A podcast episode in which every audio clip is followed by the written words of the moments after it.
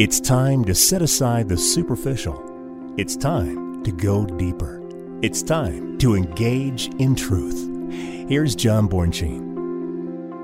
Well, hello, everybody. Welcome back to Engage in Truth. This is John Bornschein. I'm a senior pastor of Calvary Fellowship Fountain Valley Church right here in Colorado Springs. And I'm so excited that you are tuning in today. We are looking at the cast of Christmas today. And you might be asking, what is that? Well, this is the time of year when I get a lot of questions of folks asking me about the Christmas story. Uh, who were these individuals? The individuals like Caesar, Herod the Great, the shepherds, the wise men. Uh, all of these cast of characters that really make up the story around the narrative of the birth of Jesus Christ. And so let's talk a little bit about that today. I don't know if you remember as a child, perhaps uh, standing outside, grabbing the hose and drinking from the hose when you were playing outside. Well, sometimes we use that uh, image of saying it's like drinking from a fire hose when you really crank up the water. Well, that's what the broadcast will be like a little bit today because there's so much going on around the birth of Jesus Christ we're not going to be able to cover it all in one broadcast. So we're going to have to break this into a two part as we examine the cast of Christmas. And so we're going to look at Luke chapter 2 and Matthew chapter 2 today. So let's do that. Let's go right to Luke chapter 2 and kick off our study here today. Here's what we read And it came to pass in those days that a decree went out from Caesar Augustus that all the world should be registered. This census first took place while Quirinius was governing Syria. So all went to be registered, everyone to his own city. Now, from that narrative right there, you can ask that question Do we have any proof from historical sources outside of the Bible that the Roman emperor ever authorized a census? And the answer is quite simple yes, we do. Caesar Augustus reigned as emperor of the Roman Empire from 27 BC to 14 AD, 41 years in all. He's the grandnephew of Julius Caesar, who reigned until 44 BC. His real name is Gaius Octavius. And Julius Caesar had legally adopted Octavius as his son, took the name Caesar from Julius, which in later years actually became the equivalent of using the title emperor. And Augustus is actually a Latin term that means worthy of reverence. Here you have this young man whose name is Gaius Octavius, and he becomes Caesar Augustus, which means emperor who is worthy of reverence. Okay? That just gives you an, an idea of the character of this man, such a humble man. Now, Augustus was convinced that belief in the old gods, that's what made Rome great. So he set out to encourage his subjects to return to the worship of all of the polytheistic culture of Rome, to return to the worship of all of these false gods. So he restored 82 temples in Rome alone, and it became known as the Pontifex Maximus. That's a title he gave himself as the highest priest in the state cult. So, what exactly was it that Caesar Augustus decreed, according to Luke chapter 2, verse 1. The King James Version of the Bible says that all the world should be taxed. But other translations often say something like this. The NRS says that all the world should be registered, or that a census should be taken of the entire Roman world, according to the NIV. So the Greek verb there is apographo, and it literally means to enroll or register as an official listing of citizens, if you will. So if we ask the question that is this a census or is this taxation? And the answer is both. It, it would have been a census to uh, assess then what the taxation would look like, but only in part. I mean, Augustus was very interested in the number of citizens in his empire. He was especially interested in whether that number was growing. There, there's a lot of pride for a ruler in a census. And we see that what, what impacted King David in First Chronicles chapter 21 and 2 Samuel 24. And he also needed resources. This is the emperor. He would need the resources to fund the infrastructure of the entire empire and his war with the Persian Empire and all of these 82 temple projects that he had going on there in Rome. So what census then in particular of Luke chapter 2 verse 1 are we talking about here? Is there any record that such a census actually took place? I mean, if the Bible says it, there should be some historical evidence for it. Was there ever such a decree? And the answer is yes. In fact, he authorized three different censuses during his reign. How do we know this? The three censuses are listed in the Acts of Augustus, a list of what Augustus uh, thought were his 35 greatest achievements during his reign. In fact, he was so proud of these censuses that he ranked them eighth on his list of accomplishments. Another census is, is actually mentioned by Luke in Acts chapter 5, verse 37. So the Acts of Augustus were placed on two bronze plaques outside of his mausoleum after he died. That's how proud of these that he was. I mean, this was something of a great accomplishment for him as he uh, wanted to know the size, the breadth, and width, depth of the Roman Empire. So the, the three empire wide censuses actually took place in what history records as 28 BC, 8 BC, and 14 AD. In all three, the, the probability is that the one here is around 8 BC, is the one that Luke is mentioning in the Christmas story. Why then does it not align exactly with the birth of Jesus? Because if Jesus was born around 4 BC or in between 4 and 7, and that one actually began at 8 BC, do we have a, a an issue with the historical accuracy of the Bible? And the answer is no. It would have taken several years for the bureaucracy of the census to reach the entire region, especially Israel, there in the Roman Empire. I mean, you're talking about an empire that comprised of 32 countries, 2.3 million square miles at its zenith. Therefore, any decree going forth would take time to fully execute, especially since there was an estimated 54 million people in the Roman Empire during the reign of Augustus. So, then we have to ask the question did they really have to travel to Bethlehem for this census? Now, now some scholars have scoffed at the notion that people in faraway Israel, like Joseph and Mary, would have had to travel to their ancestral birthplace for a census. But we have evidence to show that such traveling was indeed done with the Roman census in Egypt, at least. Eh, we have historical evidence for that. So, a Roman census document dated to 104 AD, was discovered in Egypt, in which the citizens were specifically commanded to return to their original homes for the census. Another census document in 119 AD has been found in uh, which was uh, very well intact. I mean, the detail of this document, all the way from 119 AD, actually identifies what was required of a family during a census. In fact, the name and names of the father, mother, and grandfather had to be captured. They had to be at their original village. Their age and profession had to be notated. Any physical scars had to be notated. Uh, the wife's name and age, wife's father and name, uh, the children's names and ages, names of relatives living with them. And the document then had to be signed by the village registrar and three official witnesses. A lot of detail captured there. And this particular document is of special interest because it gives us an idea of the kind of information that Joseph and Mary would have had to provide for this census. Now let's read on verses 4 to 5 of Luke chapter 2. Joseph also went up from Galilee out of the city of Nazareth into Judea to the city of David, which is called Bethlehem, because he was of the house and lineage of David, to be registered with Mary, his betrothed wife, who was with child. Now, Luke informs us that Joseph and Mary made their way to Bethlehem, which would have been at least a five day journey of approximately 80 miles. Now, Nazareth was located in Galilee, which is uh, the north of Judea. And Luke informs us the journey to Bethlehem was upward. This is actually quite literal. Joseph and Mary went up from Galilee. And you're thinking, wait a minute, that's on the north end of Israel. They were going south. How would they be going up?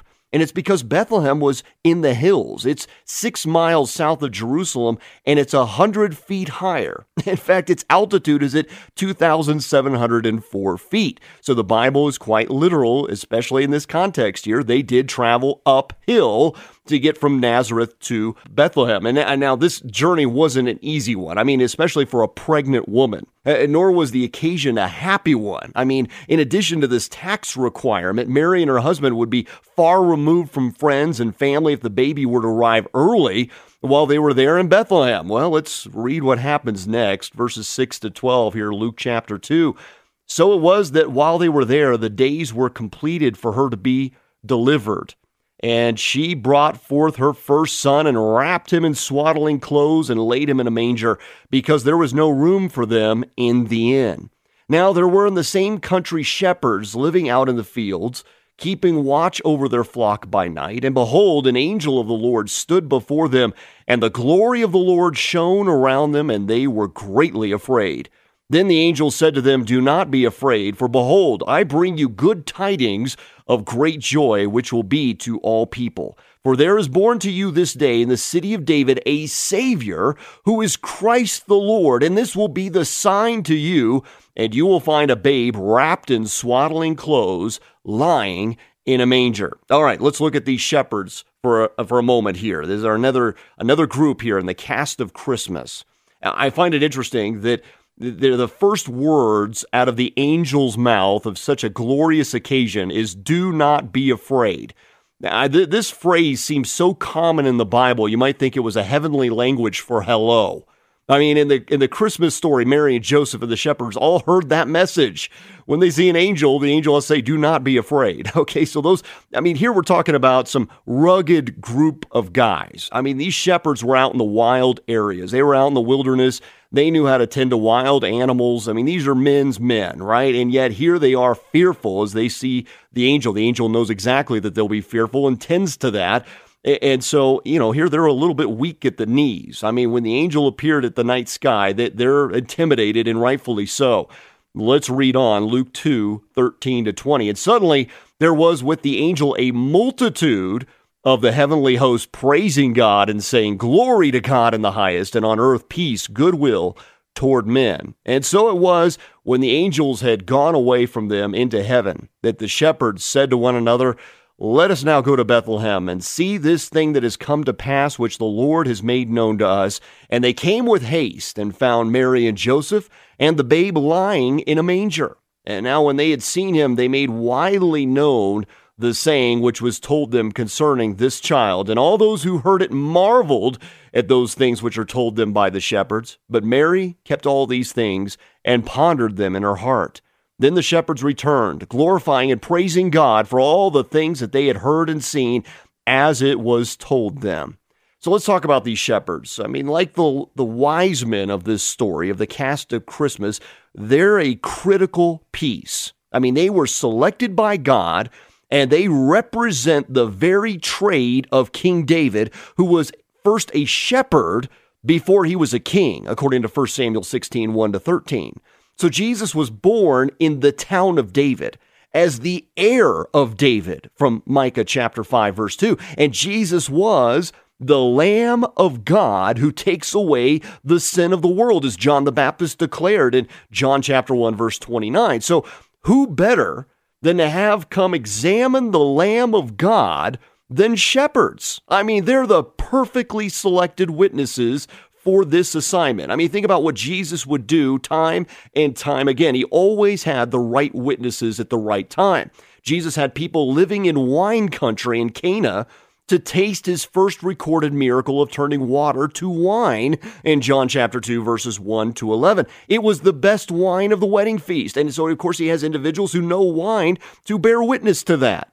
Now, Jesus also had fishermen witness his miracle of breaking two fish with the five loaves of bread into 5,000 that would feed 5,000 men, and not including the women and children, and after which there would be 12 baskets left over, all of which was recorded in Matthew 14, John 6, Luke 9, and Mark chapter 6. He would even do it again in Matthew chapter 15 with seven loaves of bread and a few little fish, feeding a multitude who had been with Jesus for three days. And, they, and then they go and collect seven basketfuls afterward.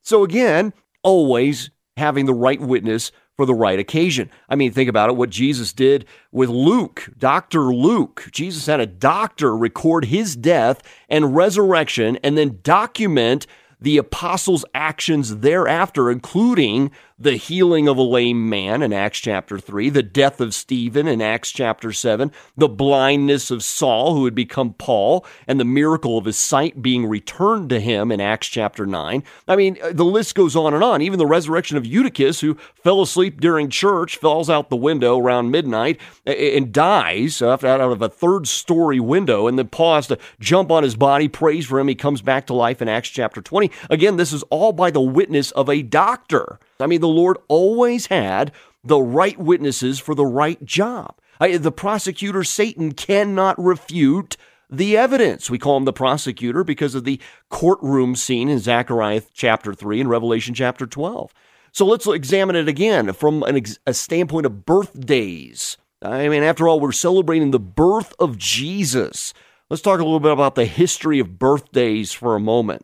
So let me clarify right out of the gate here that we are not told in the Bible to observe the birth of Jesus Christ. I mean, Christmas is a tradition, and it's one that began around 300 years after Christ's death and resurrection because Romans were accustomed to celebrating birthdays. I mean, I could show you right now a picture that I have here of a Roman birthday invitation for one Claudia Severa, who was writing to her friend Sulpicia Lepidina around 97 AD. And, and it was so important for this birthday that it was engraved on a small wooden tablet. And it's an invitation to her friend for a birthday celebration that she's having on September 11th. And it ends with her well wishes to those who receive it in her own handwriting. So Severa's letter reveals the importance that surrounded personal birthdays in the Roman culture. And like many civilizations, Romans enjoyed celebrating the beginning of things. They call the Dies Natalis, uh, the birth of a day, the birthday, the, the celebration of the beginning of something. Temples, cities, people often remembered for the day of their beginning. And around 42 BC, Two years after his death, Julius Caesar's birthday began to be observed by all, but it was under Caesar Augustus in 19 BC when birthdays of living men would be officially recognized with festivals on the sacred calendar. So you see a great twist here? I love that. We talked about Caesar Augustus, emperor who's worthy of praise, right? This is the title he gave himself. Augustus desired to have the whole empire observe his birthday, setting the standard for birthdays from that point forth, and he reigned during the birth of Christ. Yet no one remembers his birthday. Oh no, it's Jesus Christ's birthday, celebrated all around the world in 160 countries every year, even by 92% of all Americans, according to Pew Research celebrate the birth of Jesus Christ, not Caesar Augustus. And it was in 529 AD when Emperor Justinian made Christmas a civic holiday. And it coincided with the Roman uh, festivals for the new year. And, and what would happen is they would go into their homes, they would decorate their homes with greenery and lights and gifts that were given to children and to the poor. And ultimately, to me, what that means is that, yes, we've been observing this now for 1,500 years a tradition that was now coincided with the New Year festivals in Rome, it became a new tradition, a time to celebrate the birth of Jesus Christ. And it seems fitting that Christmas symbolizes Christ. He comes to earth, he finds a pagan people in their evil ways, and brings hope and renewal. So it started as a pagan and secular observance, has now become a date to mark as a day of peace in celebration of the King of Kings. And hopefully, ultimately for you, it's spending time with your family, celebrating what God has done. Yes, even in 2020, during this difficult time that we have had, we could still put our eyes on Jesus Christ. That's what it's all about. We observe December 25th as Christmas, but the events of Luke chapter 2, 8 to 20, most likely occurred in September. Now, I'm not trying to be a Debbie Downer here. Uh, just as an expository church, I got to shoot you straight here. I got to tell you how it is. Most likely, it actually occurred in September, even though our tradition has it in December. A, reason for that, it was perfectly timed with the holiest season of the year, when the Feast of Trumpets, the Day of Atonement, the Feast of Tabernacles all took place about the same time, September into October. All those feasts were designed by God to prepare the people for the coming of the Messiah. So, how do we know it was September? Well, the shepherds throughout the history would, would be moving between the Jordan Valley in the winter where it's warm and they move out in the springtime as the Judean hills begin to green from the winter rain. So in March, they'd be at the lower side of the Judean hills where it would turn green earlier and they would keep moving up in search of the tufts of grass and greenery as the months progress into late spring, summer, where it gets greener at the higher elevations. So the harvest of the wheat in Bethlehem, that region, and certainly in the shepherd's fields, all that occurs in late May or in June. And it was mandated to bring the offering of the first wheat to the temple in Jerusalem. So the farmers would allow the shepherds to come into their fields only after the harvest is completed and after all the poor people who had been allowed into the fields to glean the wheat that was left over. You go back to the book of Ruth on that. This is still practiced in villages today in that region. So the whole process would be finished by the end of June. So the owners of the fields would then allow the shepherds to bring in their flocks into the fields. Why? Because the sheep help the farmers. The sheep will eat what's left of all the wheat stalks and then fertilize the lands from their droppings, thus cleaning the fields while fertilizing them for the next planting season. I mean, sheep are the best lawnmower you could ever develop. Not only do they mow it all the way down to the dirt, but they fertilize along the way. And then you have lambing season that really comes to play here because in Luke chapter 2, verse 8, it states that the shepherds were staying awake at night. Okay, so when the angel appears, we have to understand the lambing season then in the Holy Land. This only occurs naturally in the sheep world in the declining daylight in the autumn, which starts in September. Okay, and you look at the gestation period of sheep, which is about 147 days plus or minus five days. So the birth of the offspring would take place perfectly in the spring when the grass starts to grow in order to feed the mother ewe who's maximizing her milk production. So during the mating season, the shepherds are out in the fields at night keeping watch over their flocks not only to protect them from predators, but also to separate the females that have already been impregnated from the rest of the males. Now, after the mating period, then the shepherds will slowly make their trek back down into the Jordan Valley to camp out for the winter at the lower elevations, and other animals will then be brought indoors for the winter months. And so, because of the census, Many people had returned to Bethlehem, and the small town, the small city, if you will, was overflowing with people. There's no room for Mary and Joseph in the inn, which forced them to take refuge in the only available shelter that was for the animals. So, most likely, the animals had not yet been brought inside for the winter months, which typically, on average, begins there around October. Okay, so you can see uh, where we're picking up here. Let me see if I can get through just some more here with you in the final couple minutes that we have together. So, where was Jesus born? Okay, traditionally, the inn that's referred to in Luke chapter 2, verse 7 is thought to be of some kind of commercial hotel, okay? And that the place where Mary and Joseph took shelter was some stable somewhere in the vicinity. Now, however, we don't know for sure if that was the case because the Greek word there is translated as inn is kataluma, and that can be also translated as a guest room. Okay, so this translation would lead us to envision more of a private home that was filled with people, plus a separate area used to house the family's animals.